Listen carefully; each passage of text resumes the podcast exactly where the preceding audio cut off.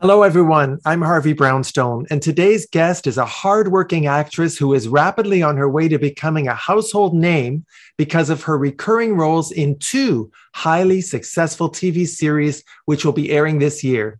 In the final season of This Is Us, she plays Mandy Moore's faithful nurse, Lila, who helps her and the family through the ordeal of dementia. And starting May 6th, you can see her in the highly anticipated sequel to the wildly popular Amazon crime drama Bosch, which ran for seven seasons and concluded last summer. In this new series called Bosch Legacy, our guest plays a rookie police officer named Paulina Calderon. You may also recognize her from a number of other TV shows, including ER, Without a Trace, Vida, NCIS, Good Trouble, and iCarly and she was very memorable in the role of Laura Jones in last year's TV Christmas movie Mistletoe in Montana, co starring Melissa Joan Hart. She's been acting since she was four years old and appeared on Broadway in The Lion King at the age of nine. This multi talented woman has a cosmetology license and a bachelor's degree in psychology. She's also a passionate advocate for increasing and enhancing the rising presence of the Latino community in the TV and film industry. I am delighted to welcome Danielle Aracuente to our show. Danielle, thank you so much for joining us. Oh my God, what an entrance! Like wrap it with a bow. There you go. well, can you believe you've done all that at such a young age? No, you, you, you said it, and I'm like, wow, who is that? it's you, darling. And I'm so impressed that at the age of nine years old, you were playing young Nala in The Lion King on Broadway. How did you get the part? Oh my God. You know what's really, really crazy is back then it was literally like an American Idol type of audition process. I remember that very vividly, even as a child. Like, we went through, I mean, I would say 10 plus auditions and then went through a summer boot camp where we stood a couple weeks just rehearsing and learning. I mean, it was thousands of, of girls going out for that role. And I don't know, I made it.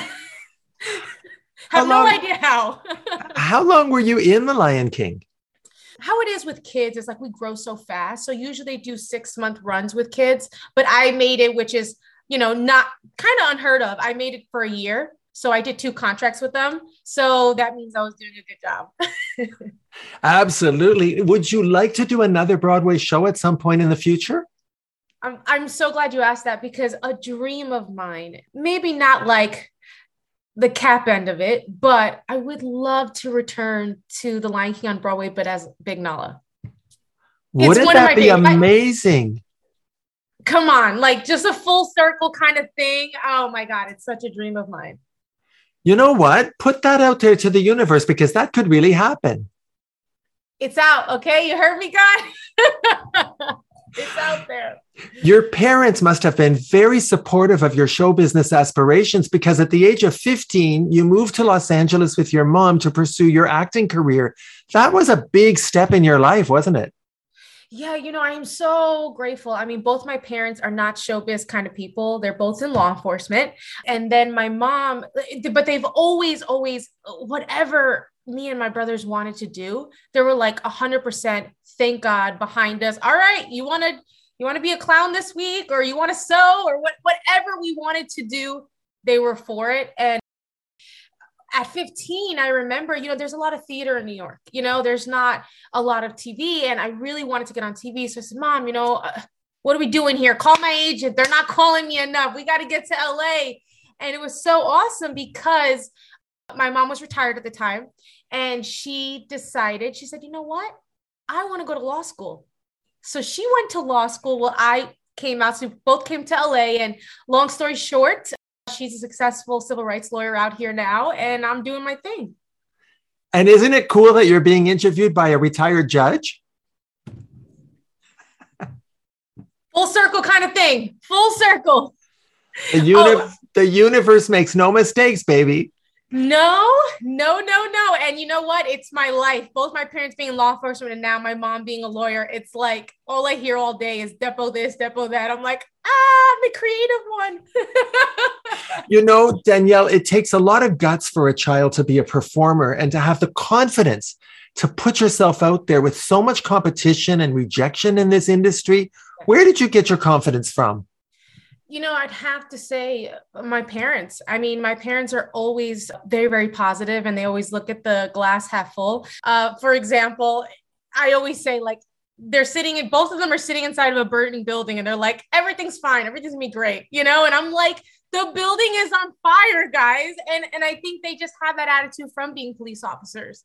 So that's been very helpful for me. I would also say uh, my faith and standing in who I am because I have to, not only for me, but for other girls watching, you know, little girls that are like, I want to do that one day. I gotta, I gotta stand strong. And I can't try to fit in the box of what the industry wants. And somebody's gonna take a chance on me like they have in these shows. Well, I understand that Jennifer Lopez and Rosie Perez were two of your role models when you were growing up. What was it about them that inspired you so much? You know, they were them they were them, you know, and they were unapologetic about it. You know, look at Rosie Perez and White Men Can't Jump or Jennifer Lopez and Selena. When I first saw them come out, I was just like, wow, that reminds me of me. And like, I remember in, as a little girl, I would reenact a lot of scenes that they did. And for it was so important to see that for myself. And so, a dream come true, I'll put that out there too. I would love to meet them one day and maybe work with them, which would be phenomenal. I think it'll happen. Thank you.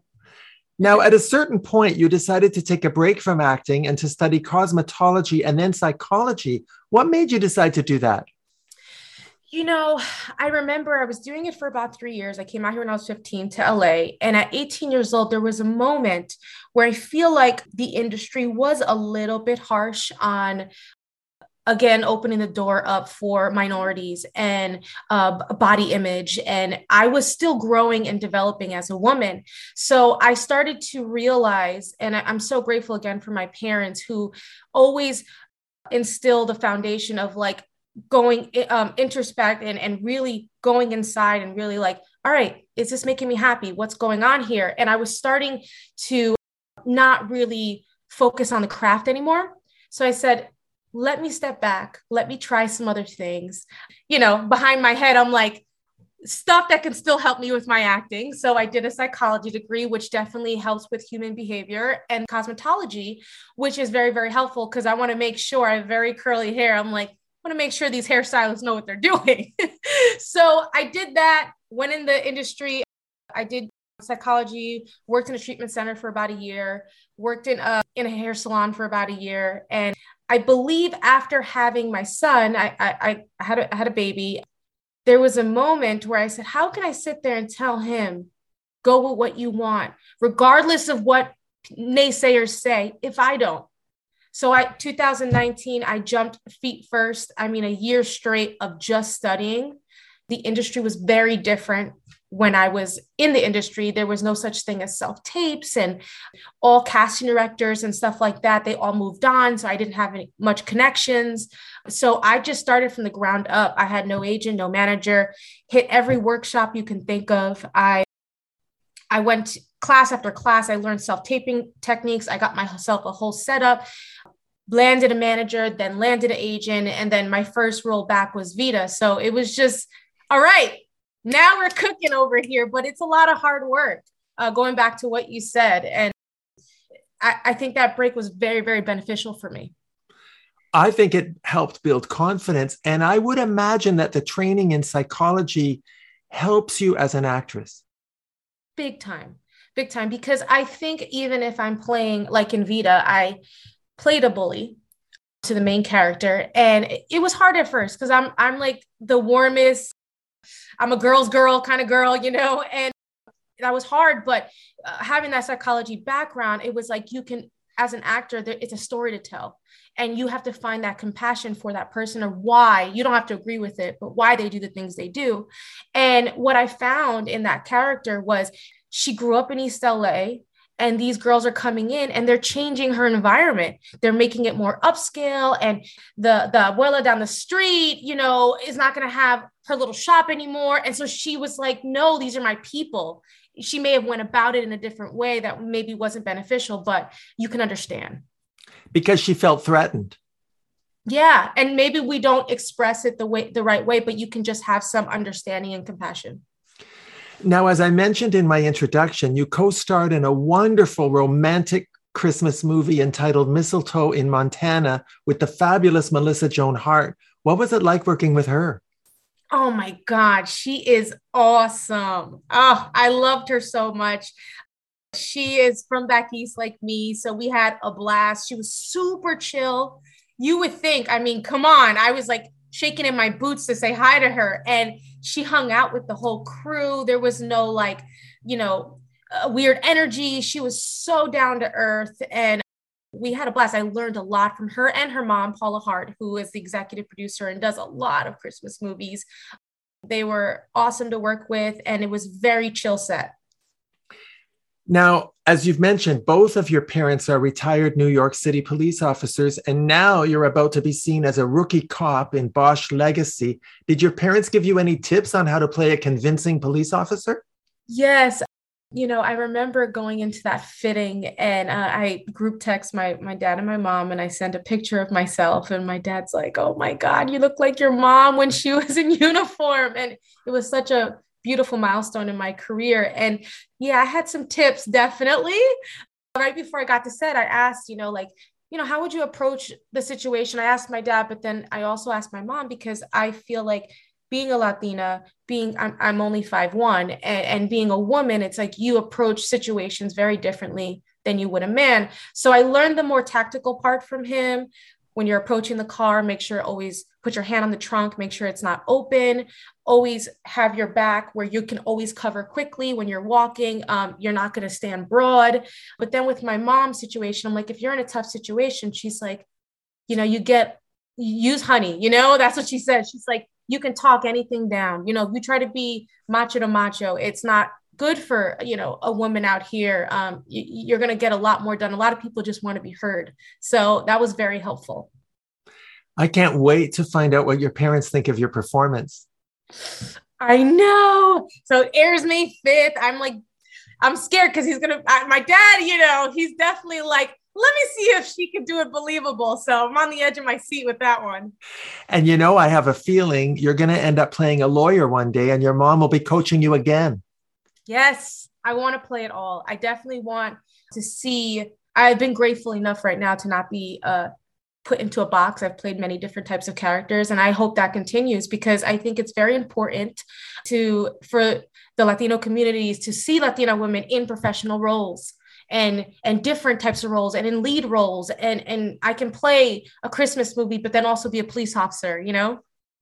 Well, you must be so excited to be appearing in one of the hottest and most anticipated shows. Bosch is such a hugely successful series. Congratulations, Danielle. Thank you so much. I am beyond grateful. You don't even know. And that set, everybody in there is just so amazing and talented. And I can't say enough. Well, your career is really on fire. In addition to your upcoming role in Bosch Legacy, you're playing an important role in the final season of This Is Us as Mandy Moore's nurse. Tell us about that experience. Oh my God. Another like pinch me moment. Mandy Moore, I'm like, are you kidding me? Sterling Brown. They it was again, I've just been so fortunate. Amazing set. It for an actor was like a master class. I remember my uh, first scene there, and it was the first take, and I was shaking in my boots. They never knew it though, because I played it super cool. It's like, yeah, yeah, no problem, you know. So I'm going in, and I remember they shot out the lines, and it was like two or three takes, and it was like everything was so effortless and easy, and they tried it so many different ways. And I said to myself, holy crap, Dan, you better pull it together because this is a master class, girl. And it was, I mean, from top to finish, professionalism on the set. When we were sitting and holding and we were all getting to know each other, they made me feel like I was su- just as big as them, which is, you don't see that. You know, it's it's very unheard of for big stars like that to be like, tell me about yourself. And I'm so happy you're here and gave me hugs and congratulating me. I'm just like beyond myself. They were, they were, it was like family You know, that is very unusual because many, uh, many guests on my show have told me that when they guest star on a TV series with a cast that's been working together for a long time, they are already a very established unit and you feel like an outsider. But you seemed to make yourself so popular and, and appreciated right from the beginning. You know, again, you know, you'll find sets like that too. And and I think I, I really pride myself on just going with the flow. I connect with the energy. If I feel the energy like they want to stick to themselves, then I'm having a good day over here, man. And like it's not first in my bubble, you know, but if there's an, a, a moment to engage and connect, I'm all for it. And I just try to go with one one foot ahead and um, stay positive. You see, I think your psychology training helps you with that as well. Yes. I agree with you. Yeah, it's big time when I was doing my research, I saw that you're currently making a movie about the first Black Samurai. Is that correct? Oh, yes. my my yeah, one of my really really good friends. Oh, he's gonna be so happy about this. my good friend Cal. He is he came up with this. He knew I actually I'm a black belt in Taekwondo. I don't know if you know that. And um, I grew up in martial arts my whole life, uh, boxing, kickboxing, all that stuff. Huge fan of UFC. So if any tickets are out there, I want to go. but so he knew that about me and he made this movie and he's an amazing martial artist black belt in karate. And he's like danielle you want to lead in in this movie? You know it's it's super like we're just all getting together as friends and uh you know low budget. And i'm like yeah so anytime i'm not filming i'm with him just helping him out and, and filming with him because that's how it is keeping those connections. And i can't wait one day when his movie wins all these awards and i it could be a part of it. Oh absolutely and as I mentioned earlier, you're a strong advocate for increasing the presence and visibility of the Latino community in the film and TV industry. Do you think the Hollywood establishment is doing enough to create good opportunities for Latino writers, actors, directors?